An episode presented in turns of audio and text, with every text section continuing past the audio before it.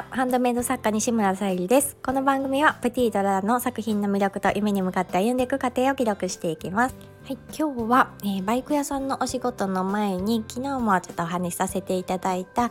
えチャーム付きのですねハーバリウムボールペン初めてあの新作で作りましたがお客様のねあのご要望いただきまして生まれたキラキラのチャームをつけて、えー、商品発送させていただきました。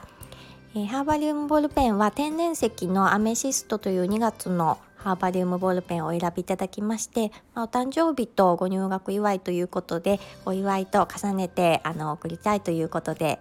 包装紙のねお色とかあと、えー、透明のねケースじゃなくてお箱に入れたいということであの通常お選びいただけるお箱ではないんですけども手持ちのものでねあのいろいろ用意してたものがありましたのでその中からねあの個別であのメッセージのやり取りさせていただきましてあのご納得いただく形で、えー、お渡しできたかなと思っております。で今日のテーマであります「思いを届けるギフトとは?」ということで、えーと第140回目の配信でお買い物の仕方でねお人柄が見えたお話にもちょっと通ずることなんですけどもあの今回お客様にねあのご注文いただきました際に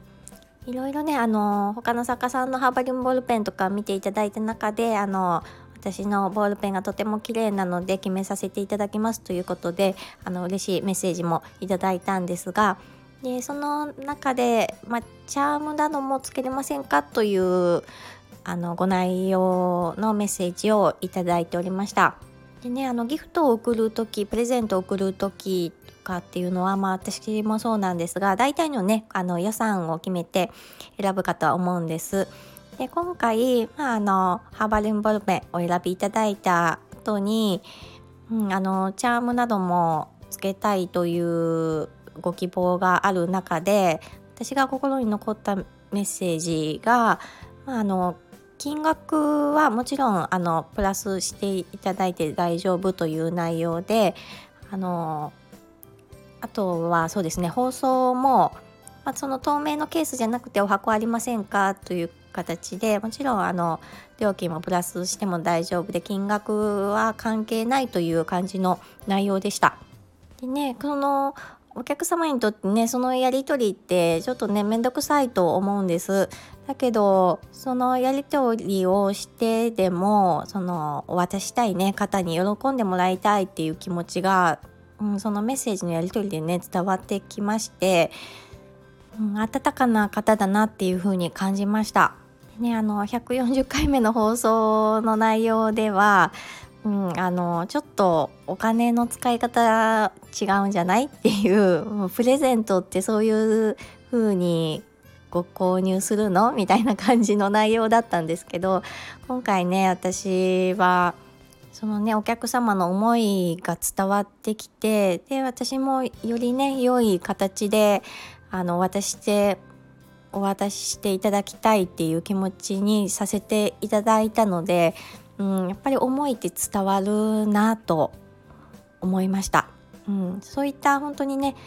うん、プレゼントというものは本来そういう形、うん、思いを乗せて届けるギフトってそういうものなんそういうものっていうかちょっとうまく表現できないんですが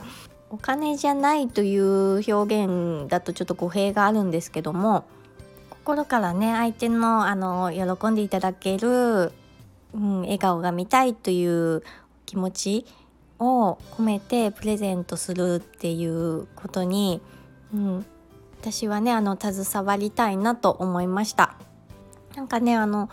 うんまあ、値段これくらいの渡したいからとかまあ安いからこれでいいやって思われないような私もねあの作品を作っていきたいっていう風にねあの感じました。なのであの今回ね本当にご縁をいただいて本当に嬉しく思いましたしありがとうございますという気持ちでいっぱいです。